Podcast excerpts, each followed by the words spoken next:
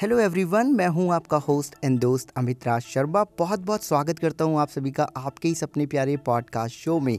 जैसा कि आप सब लोग जानते हैं कि मैं रेगुलर आपके प्रश्नों के उत्तर देता हूँ और आज का जो ये एपिसोड है, ये हमारी इस क्यू एन ए सीरीज़ का इकसठवां भाग है।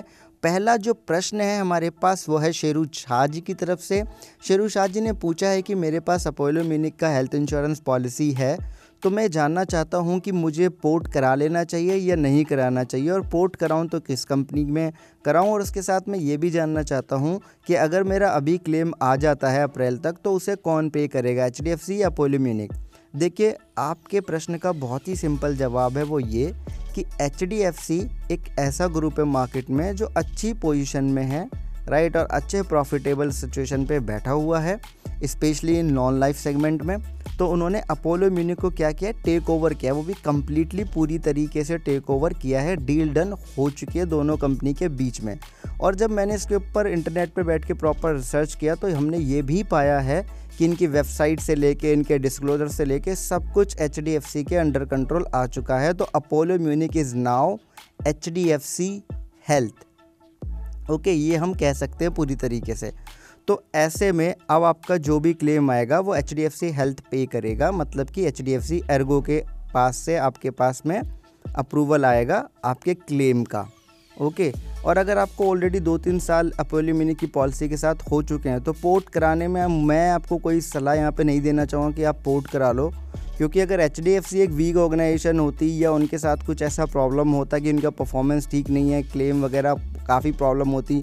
तो हम कहते भी कि आप पोर्ट करा लो, लेकिन एचडीएफसी एक ठीक ऑर्गेनाइजेशन है अच्छा ऑर्गेनाइजेशन है, सही परफॉर्म कर रहा है मार्केट में भी ठीक है राइट और आपके दो तीन साल अगर आपको अपनी पॉलिसी के साथ हो चुके हैं तो आप पोर्ट ना कराएँ, इसी के साथ बने रहें।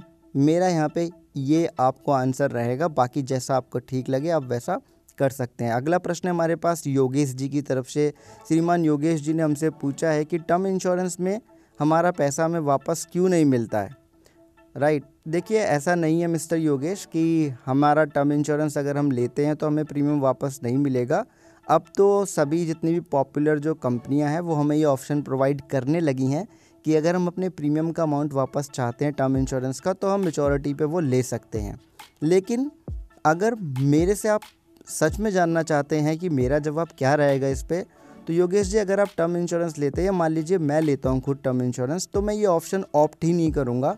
कि मेरे को प्रीमियम वापस मिल जाए टर्म इंश्योरेंस की मेचोरिटी कंप्लीट होने पे। क्यों?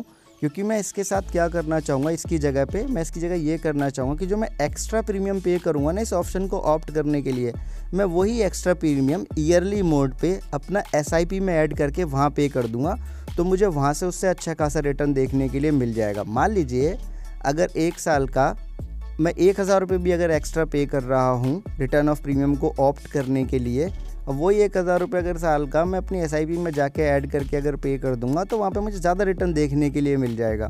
तो बेसिकली टर्म इंश्योरेंस का मतलब ही यही है कि फाइनेंशियल लाइबिलिटीज़ का कवर ले और मिनिमम प्रीमियम पे ले। तो उसी के मोटिव के साथ हमें यहाँ पे जाना चाहिए। बाकी जैसा आपको ठीक लगे, आज के टाइम पे बिल्कुल अवेलेबल है ऑप्शन आप ऑप्ट कर सकते हैं। अगला जो प्रश्न है, वो हमसे पूछा है कि एक्साइड इंश्योरेंस क्या है? देखिए एक्साइड इंश्योरेंस उनका एक लाइफ इंश्योरेंस प्रोडक्ट है एक्साइड का, और ये एक्साइड जो बैटरी जो बनाती है ऑर्गेनाइजेशन ये उसी ग्रुप का एक हिस्सा है। बाकी आपका क्वेश्चन कंप्लीट नहीं है तो मैं इसका इतना ही आंसर दे सकता हूँ। और जो अगला प्रश्न है, इसके बाद में उषा जी की तरफ़ से उन्होंने पूछा है कि श्री राम लाइफ इंश्योरेंस क्या सही है? अब देखिए उषा जी, अगर हमें लाइफ इंश्योरेंस लेना है तो हमारे पास काफ़ी ज़्यादा अच्छे ऑप्शंस अवेलेबल हैं। मैं ये तो नहीं कह सकता कि ये कंपनी अच्छी है, बुरी है, मैं इस पर कोई कमेंट नहीं कर सकता यहाँ पे, ना ही मैं करना चाहूँगा। हाँ मैं ये ज़रूर कह सकता हूँ कि हमें अच्छे ऑप्शंस मार्केट में ऑलरेडी अवेलेबल हैं, जो इस ऑर्गेनाइजेशन से काफ़ी ज़्यादा स्ट्रॉन्ग है। परफॉर्मेंस बेस पे भी और मार्केट के टेन्योरिटी के बेस पे भी राइट और बिज़नेस पॉइंट ऑफ़ व्यू से भी मतलब दूसरी जो ऑर्गेनाइजेशन है, वो अच्छे ऑप्शन मार्केट में हमें अवेलेबल हैं। तो अगर मुझे प्रोडक्ट लेना होगा तो मैं शीला एम लाइफ का शायद नालू मैं किसी और कंपनी के पास चला लूँ जो भी टॉप फाइव ब्रांड्स मार्केट के अंदर अवेलेबल हैं। तो यही थे आज के प्रश्न जो हमारे पास आए हैं। आशा करता हूँ आपको कुछ ना कुछ इन्फॉर्मेशन इन प्रश्नों के थ्रू मिली होगी, अगर मिली है तो इस पॉडकास्ट एपिसोड को अपने मित्रों के साथ में फैमिली मेंबर्स के साथ में ज़रूर आप शेयर कर दीजिएगा और मेरी हिंदी इंग्लिश के लिए मुझे माफ़ कीजिएगा। तो चलता हूँ, विदा लेता हूँ आपसे। मिलूँगा अगले पॉडकास्ट एपिसोड में आपके ही किसी सवाल के जवाब के साथ। तब तक के लिए आप खुश रहिए, मुस्कुराते रहिए, अपना ध्यान रखिए, क्योंकि आप सभी बहुत ही मूल्यवान हैं।